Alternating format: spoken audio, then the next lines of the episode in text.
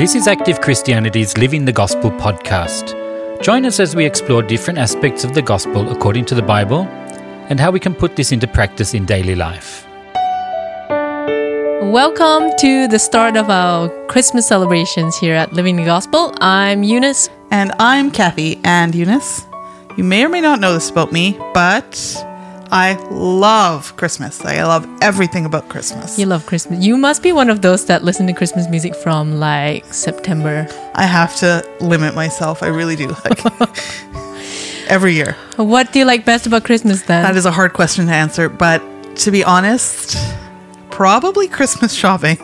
I love the whole experience. I love going out, buying presents, the whole like Christmas music playing in the stores while you shop and snow falling outside and then getting home and wrapping up the presents. And I just love the whole process It's of buying cozy. presents. It's very cozy, yes. Guess what's my favorite part? Mm, I have a pretty good guess. Um, Christmas cookies is my favorite part. Yeah, that's what I would have said. I love baking and eating. And it is just a super special time of the year. It is. especially for us Christians. And it is the time where we remember one of the most important things that's ever happened on earth. Yeah. And every once in a while, we hear comments that, oh, Christmas is actually a pagan tradition and these different traditions are, don't even have their roots in Christian things. And that's kind of true, I guess. But for us, we always celebrate Christmas as Christians because of what it has come to mean to us, which is that we celebrate that Jesus was born mm-hmm. and what that means for us and the hope that that brought into our lives that he was born, right? Yeah, I think it's a good good reason and a good time of year anyway where everyone thinks especially about that and Yeah.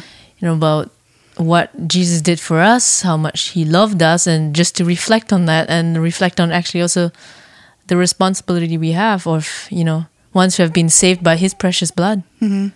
and we think about that all year round but i think it's it's special that we get this little extra drive now to remember that and to and to be really thankful for it And I think when we think about the whole Christmas story, it's hard to forget that the it all begins um, with Mary, Jesus' mother. yeah it does. And we actually have an article on active christianity called mary truly she is blessed among women.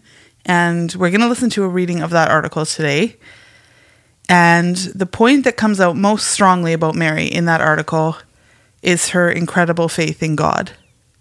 Yeah, when the angel came to her and told her about this incredible role that she had been chosen for, she could very easily have been doubting or like think like, "Why me?" or Yeah. "Who am I?" Yeah. But she wasn't like that. Wh- wh- What was actually written about her in that? it actually is written that she said, Behold the maidservant of the Lord, let it be to me according to your word. And those are amazing words of faith and trust. Mm-hmm. I think Mary must have been a very humble, faithful, obedient girl in her little situations in her home or wherever she was. I think that otherwise God wouldn't have chosen her for that task. I think he must have noticed her mindset, you know, in her little place and he must have picked her because he knew she would say yes. Yeah, true. And, and I think of like the other heroes like David or Samuel, you know, um, they started when they were young, being obedient and being faithful. Yeah. And I and that verse in Second Chronicles sixteen nine that says that the eyes of the Lord run to and fro throughout the earth to show Himself strong on behalf of those whose hearts are loyal to Him. And think about that verse, and I think about that. You know, God doesn't miss someone who's faithful. And if I'm faithful in my place and that I, I need to do, then I can be sure that God will give me strength to carry out what He wants me to do. Mm-hmm. And and that whole mindset about Mary, let it be to me according to your will, that's also that fateful mindset. Yeah. I was just thinking about um, actually when Eve in the Garden of Eden, when when the serpent tempted her to to eat the fruit on the tree there that God had very clearly told them not to eat, right? But then Satan said to her, Has God really said? And then with those words, he got at her, you know? So for me, in my situations, like, say, just as an example, God points out to me that I'm holding a grudge against someone and I need to give that up. Right. It's just a small example, a small thing. And then for me, instead of immediately having that attitude, let it be to me according to your will, the the the devil can come and he can he can plant these things in our ear, right? Mm, Did God really say this? Is it really like this? Does it really have to be this way?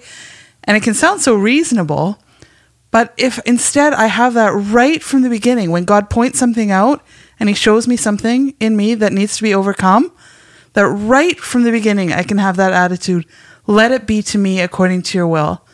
And then, just as you said, God sees that and He strengthens those whose hearts are holy for Him. Mm-hmm. So then I can overcome that. I was also thinking too that whole mindset about let it be to me according to your word.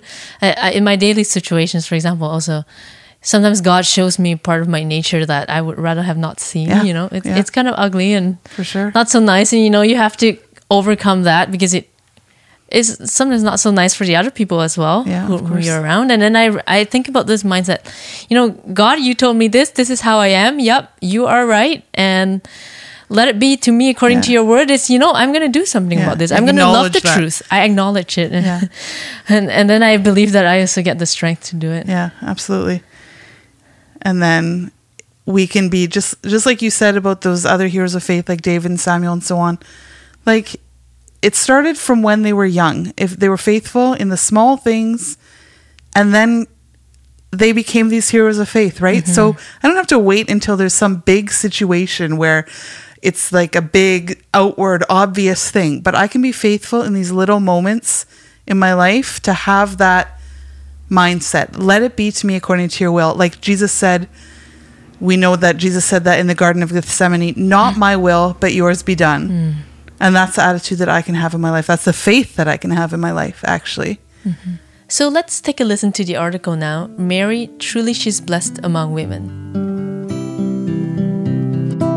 Truly, she is blessed among women. Written by Pat Fenn and Lydia Pang. Most of us have heard the story of Jesus countless times. We've heard about how the angel Gabriel told Mary she would bring forth the Son of God into the world. We focus on how the Virgin Mary was chosen out from all the women in the world to be Jesus' mother. God chose her to bear his very own son. This all sounds incredible. Take a step back, though. This was over 2,000 years ago. How would an unexpected pregnancy have seemed before the story of Christ became known throughout history? Mary was a good girl and engaged to be married to a God fearing and righteous man. The likelihood was that people would have jumped to conclusions and assumed the worst. I can imagine the thoughts swirling through her head as the angel Gabriel stood before her. How would it look when Mary became pregnant long before she was wed?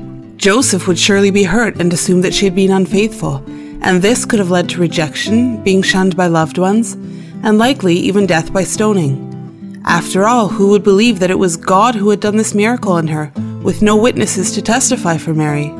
She must have known that she could face great reproach and shame if she were to accept the task God asked her to take. And yet she responded with a simple and trusting Behold the maidservant of the Lord. Let it be to me according to your word. Luke 1 38. Without hesitation, with complete trust in what God had planned for her life, she accepted both the blessing and the trials that were sure to come from doing as the angel told her she would. When God prompts me to do something, to be obedient to what I read in His Word or points out something that should have been done differently, do I accept it willingly and graciously? Do I trust that He knows and plans all things, that His thoughts are higher than my thoughts? Even when it doesn't make sense, when the logical thing is not what God is telling me to do, what is my reaction then? It might be easier to do God's will when I know there's a blessing that will come with it. But what about when people will look at me in a funny way? When my family will disagree with me for doing as it's written? Or perhaps I'll get teased for being religious, shunned for discriminating against actions and behavior, despised for not accepting views and opinions made popular in today's society. What then? Do I think of the blessing when I know I'll be misunderstood or even despised and rejected by the world? Where is my trust and confidence then? Mary's love for her Lord God and her desire to be obedient to His word outweighed the cost of reproach and shame. She knew that she could be despised on earth in her time and still accepted God's plan for her. Truly, she is blessed among women. When I know there is a cost to pay, when God asks me to sacrifice my honor, my ego, my good name before people, and countless other things that He shows me for the sake of my own salvation, it is vital that I follow in Mary's example to present myself as a servant for God, willing to do as He asks, no matter what the earthly consequences may be. Just think of the glorious results that came from Mary's simple obedience. God could bring forth His only begotten Son into the world so that we could receive everlasting life. Obedience is a precious thing to God that can have far reaching and glorious results that we can't even dream of. God is a rich rewarder of those who serve Him. So that's something to keep in mind in daily life, this at your word mindset. Yeah, to have that as our motto in life. Mm-hmm. At your word. As you say, that's what I will do. Mm-hmm.